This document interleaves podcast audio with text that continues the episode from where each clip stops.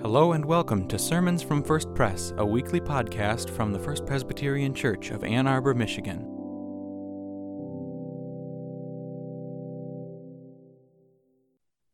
The scripture for today comes from the prophecy Isaiah, the 55th chapter, verses 1 through 9. Hear the word of God. Ho, everyone who thirsts, come to the waters, and that you have no money, come, buy and eat. Come, Buy wine and milk without money and without price. Why do you spend your money for which that is not bread, and your labor for that which does not satisfy? Listen carefully to me, and eat what is good, and delight yourselves in rich food. Incline your ear and come to me.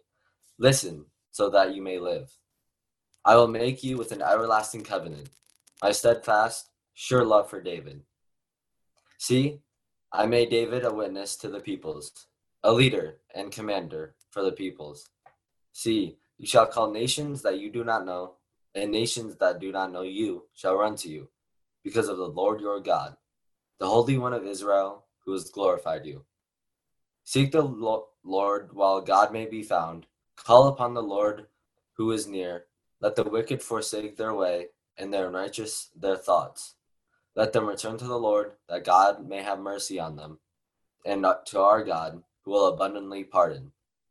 For my thoughts are not your thoughts, nor are your ways my ways, said the Lord.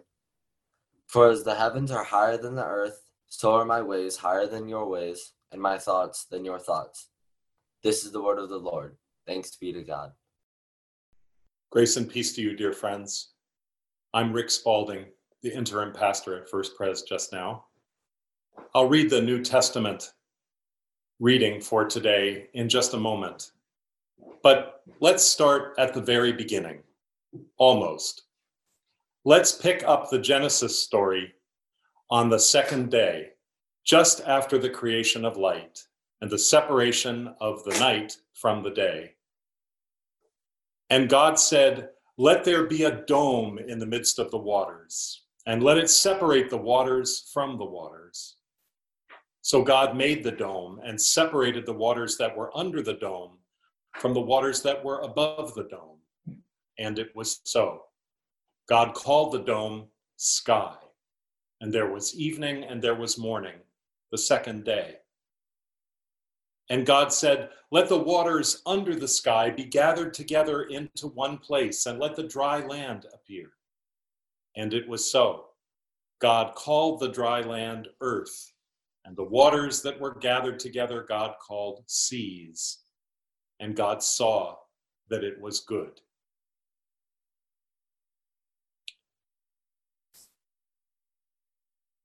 It's interesting to notice that land is the afterthought. Not that water was invented to fill the hollows and chasms, but that water came first and then was moved aside to make room for what came next. In fact, when God begins, water is everywhere. And then God divides it with a vault so that in the ancient Hebrew worldview, there are waters above and waters below. Separating waters from waters was evidently work enough for the second day, and it was good and then, only on the third day, when the work of creation was already almost half done, comes the making of a place in the midst of the waters, a place balanced somehow between the waters for the likes of us and our kindred creatures. The worldview in which we are steeped, or we might even say drenched, starts with water on all sides so it probably wasn't even surprising several millennia later when the human creatures discovered that they themselves were 60% water. God moved water around to make room for land, moved water around to make room for cell walls and nuclei and mitochondria and blood and tissues and muscle. Water isn't really our environment as much as it's our other parent along with the humus that perhaps we more closely resemble. And if we don't renew our family tie by taking it in a few ounces a day, well, it's back to dust for us. let me share with you another ancient bit of wisdom, actually written down perhaps within only a few hundred years of the Genesis creation story. This is from the ancient Chinese book of wisdom known as the I Ching. The wind blows over the lake and stirs the surface of the water. Thus, visible effects of the invisible manifest themselves. Another true thing about water is that it shows us things that we'd otherwise have a hard time seeing. And therein lies some of its particular holiness. To see the surface of the lake with the wind blowing across it is perhaps to begin to imagine seeing the way God works in this world with power that is entirely invisible but unmistakably real. As though you can't see the hand, but you can see the grace and healing and justice that the hand stirs as it passes. Or we can look at the surface another way. We can wait until it calms and then stare at it. When we do that, we see part of the truth. We see a reflection of what we look like, though it exactly reverses the image of what other people see when they look at us. But we don't see what lies within. We don't see into the depths of the self whose face is reflected, or for that matter, into the depths of the water below the reflective surface. But we know that the truth of the water, the full truth, is in those depths, just as we know that the full truth of the self is in that face. Which brings us to the story that is our New Testament lesson this morning. From the eighth chapter of the book of the Acts of the Apostles, the story of what happened when Philip, who was one of the first members of the Easter community of disciples, met an Ethiopian on a wilderness road that leads west from the heights of Jerusalem down to the city of Gaza. Listen now for a word of God. Then an angel of the Lord said to Philip, Get up and go toward the south to the road that goes down from Jerusalem to Gaza. This is a wilderness road. So Philip got up and went. Now, there was an Ethiopian eunuch, a court official of the Candace, queen of the Ethiopians, in charge of her entire treasury. He had come to Jerusalem to worship and was returning home. Seated in his chariot, he was reading the prophet Isaiah. Then the Spirit said to Philip, Go over to this chariot and join it. So Philip ran up to it and heard him reading the prophet Isaiah. Philip asked, Do you understand what you are reading? The Ethiopian replied, How can I unless someone guides me? And he invited Philip to get in and sit beside him.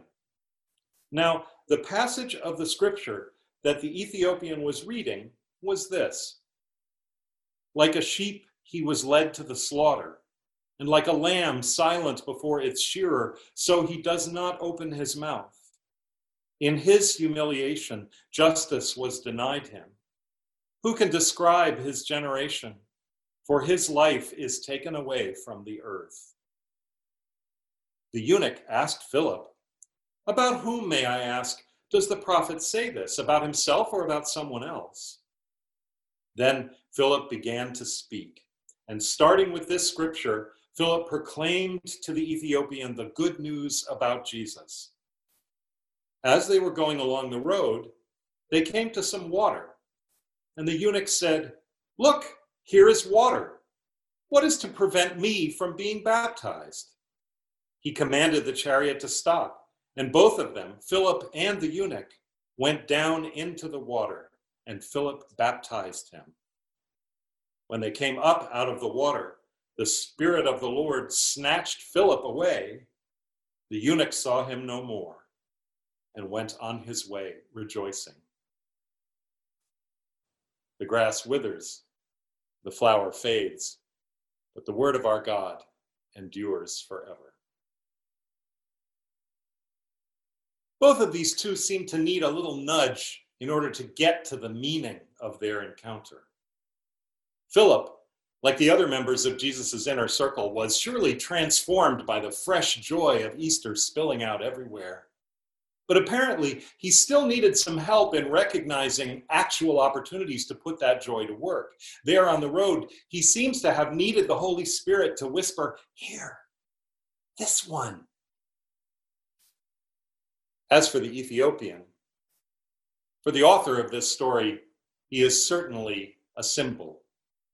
This is meant to be a story of the first expansion of the gospel beyond Jesus' original circle the gospel story, the moving of the power of love across the surface of history, stirring the human race, has the power, we know this, to glide across the obvious social and cultural boundaries. But the Ethiopian is more than just a cultural symbol, he's also a person. And a person who may actually have just come from an experience of being seen and treated only as a symbol He's on his way from Jerusalem, the story says, having gone up to the city to worship. Clearly, he is one of the tribe of Ethiopians who trace their heritage to the God of Israel. But because he is a eunuch, and the storyteller, as you heard, refers to him that way five times. Because he is a eunuch, he would have been barred by law and custom from the inner circle of worship in the temple. As he begins the long journey home, he's reading Isaiah, perhaps as a way of thinking more about what he saw and heard and felt in Jerusalem, wondering what his relationship to it all could be. Now, there are any number of passages that that Ethiopian could have found his way to in the book of the prophet Isaiah that might have warmed his heart there in the chariot on the way home. Comfort, comfort ye my people, perhaps. Or he shall feed his flock like a shepherd. Or they who wait upon the Lord shall renew their strength. They shall mount up with wings like eagles. Or you shall go forth in joy and be led forth in peace. Any of those. But no, he's reading the servant's song in Isaiah's 53rd chapter, which is a bit of the book that we save for Good Friday. As a sheep that is led to the slaughter, so he opened not his mouth. In humiliation, justice was denied him. Not necessarily a passage to make you want to sign right up, unless, unless you know something about humiliation yourself. Unless your life gives you ways of knowing things about the deafening silence of powerlessness unless you've been treated as a symbol or been forgotten, been denied justice or pushed aside or told that what you represent is not welcome, not appropriate, not clean, unless for whatever reason you didn't feel like you belonged. We can't be sure what the Ethiopian experienced in Jerusalem. The story doesn't tell us. But we know what culture and custom had to say about him which maybe are not so different from what culture and custom would have to say about him now in some places. Some districts where he might try to register to vote, some neighborhoods he might go jogging through. And we know that he would not have been the first or the last to find himself pushed aside by those who put cleanliness above godliness, those who want to keep their religion or their neighborhood tidy by circumscribing people and ideas that look different. If Philip's experience seems more familiar, maybe it's because we see habits of our own reflected in it. Sometimes we need a nudge to recognize the family resemblance in a stranger. Sometimes the Spirit needs to whisper, Here, this one, to get us to see a sibling in the depths behind a face that looks only like something different on the surface. So maybe it's not so strange after all that of all passages, this song of the servant suffering in silence would be the one that compelled the Ethiopian heading home from Jerusalem. Luke, the storyteller of the book of Acts, is right that it often takes the movement of the Spirit herself to haul us out into the road, hoist us up into someone else's chariot, and share their journey. It takes a nudge to get us to recognize when someone else is trying to read the ripples on the surface of the water, wondering about the power that moves them, wondering what there might be to see in the depths if they could figure out how to look beyond the surfaces as they're riding along together in the chariot, reading the words and feeling the power that moves across the page. Of all things, suddenly the Ethiopian eunuch says, Look, here is water, and stops the chariot. Look, here is water, helping us to see things that otherwise we have a hard time seeing. What is to prevent me from being baptized? He asks and the spirit moving across the surface of that lake or pond or pool or whatever it was beside the wilderness road has already got us cornered because by the time the Ethiopian eunuch asks, we know what the answer is. Of course, there is nothing, nothing at all to prevent you from being baptized. Look, here is water.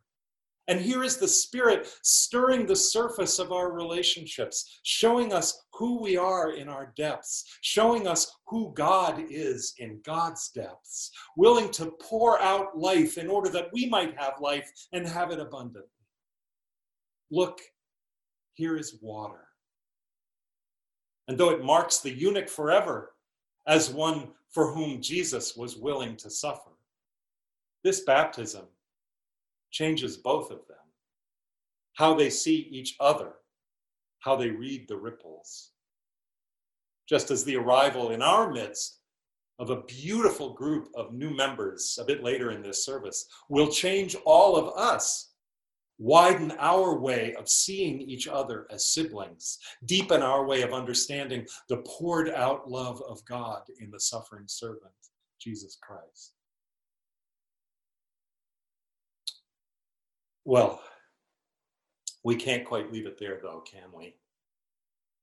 We remember that one of the properties of water is to show us things that we otherwise have a hard time seeing. And we remember how the creation story says that in the beginning, God balanced life carefully in between the water above and the water below. How God made room for life in the midst of water, put carefully in its place. And that it took God almost a whole day in the process of world making just to do that. Though the Genesis story doesn't say this, I like to read between the lines a little of this detail that it took a whole chunk of the time needed for creation just to put the waters in their places. A whole biblical day of millennia, maybe, to solidify some of those waters into the ethereal blue of the glaciers and to freeze and sprinkle some of it into the snow and ice at the poles, and eventually to etch the valleys where it could flow and the lakes where it could gather, the lakes with their surfaces to show us how visible effects of the invisible manifest themselves. It took a lot of divine energy to put the waters where they needed to be, for there to be room for life including, one supposes, to stash a little bit of water beside the wilderness road that goes down from Jerusalem to Gaza, so that it would be there at just the right moment. And if all this carefully placed water shows us things that we otherwise have a hard time seeing, well, maybe another part of that for those with eyes to see is that rearranging of that placement is a way of undoing the work of God if it's done thoughtlessly or greedily. Now, with the ice melting, the dams breaking, the rivers flooding, the hurricanes raging, the lead leaching into the pipes, the fires burning out of control. Well, what is the water trying to tell us that we have a hard time seeing without its help? Something invisible is moving across the surface of time. Of this time, I mean, the paper this morning. It's so beautiful, isn't it? So beautiful and so complicated. It marks us as God's own. It invites us to look deeply into ourselves and see how God's love transforms us. And if we're willing to look into the depths of our relationship with the intricate web of life, air and soil and creatures and glaciers and forests full of trees that are praying, everything for which God moved the waters out of the way in order to make room. If we are unwilling to see what water helps us to see, that we have a hard time seeing ourselves without it. Well, what then? It's in the book of the prophet Isaiah, of course, of all places, that it says, Ho, everyone, come to the waters. Come and choose life. And when you come, remember to watch for what it's hard for us to see without it. For the wind blows over the lake and stirs the surface of the water. Thus, visible effects of the invisible manifest themselves. May it be so. Amen. Friends, let us pray. God, our Creator, through your love, you have given us these gifts to share. Accept them, bless them, use them, extend them for the sake of the gospel in the world. All this we pray through Christ our Lord. Let the people say, Amen. And now let us continue on in a spirit of prayer. Let us pray. Holy God, God who spins the planets and sings the stars to shine all creation glistens with your glory. We praise you for this gorgeous spring, a bright change from the cold air and brown landscape of winter. We are grateful for the changing season, for rainy days and green grass, for bright purple red buds, for the orioles and grosbeaks at our feeders and the frogs peeping at night. For all your glistening glory, we praise you, even on days in which too much of our lives are spent inside, fearful of what may lurk outside of our sanitized spaces. We look for a virus we cannot see instead of looking up to you and living our faith freely and outwardly without fear. We're doing our best, God. It's so very hard. We feel your presence holding us as we endure. We so want to be unmasked, literally and figuratively, feeling normal and natural with one another. Thank you that we can still see and know one another when we are creative and committed. For that cloth that covers our faces and protects our lungs is no match for our longing for human connection and loving outreach. In the midst of a worldwide crisis, there is so much that summons us to marvel Give us eyes to see you and what surrounds us, and remember to offer our praise. But in all that glistens, there is groaning too, the groaning of creation. Our cities are quaking as seas are rising while we continue to debate about a reality we have the privilege to not yet endure. The people of Midland do not have that privilege now and are suffering in a particular and tragic way. We plead for your presence of help and healing to see them through these days and restore them to whole, vibrant, secure lives. Send aid, call forth assistance, let angels appear. Let us stand at their side, wait with them, and help them as the waters reside and debris is cleared and rebuilding begins. We all, Lord, know the power of water, and when that power is against us, we are humbled. Come, Lord Jesus. Creation groans. God, you must despise our worship of convenience that floats as plastic islands in your oceans. You must be so offended as we erase the colors of your great barrier reef before our children get to see. God, all creation groans under the weight of our indifference. Help us to act, to come together, to understand finally the urgency, to mourn what we have lost and turn towards you, your wisdom, your way, and your work. Help us when we're so easily overwhelmed by what we should do, frozen by the enormity of all that is wrong, distracted by our own things, big things that consume our being. Help us when we misappropriate our hope, shrinking it to what we can see, delegating it to those who profit on your creation's peril, forgetting that you are the God of all creation, that it was you who breathed us into being and calls us to create like you. Oh Lord, even as we think about our planet, our climate, the waters that both give life and bring about death, the burdens of this world are great. This day we pray for all who suffer, all who mourn, all who are terrified of an uncertain future, all who are battling demons in their present. We pray for those who've lost jobs, lost hope, and lost loved ones. We pray for those who respond on the front lines, in the grocery aisles, in the back of ambulances, those who bring us our mail, those who prepare our prescriptions. There are not enough words of gratitude for those heroes. We pray for our new members, beautiful and brave, for all their hopes and all their needs, for a full and fruitful connection with this family of faith.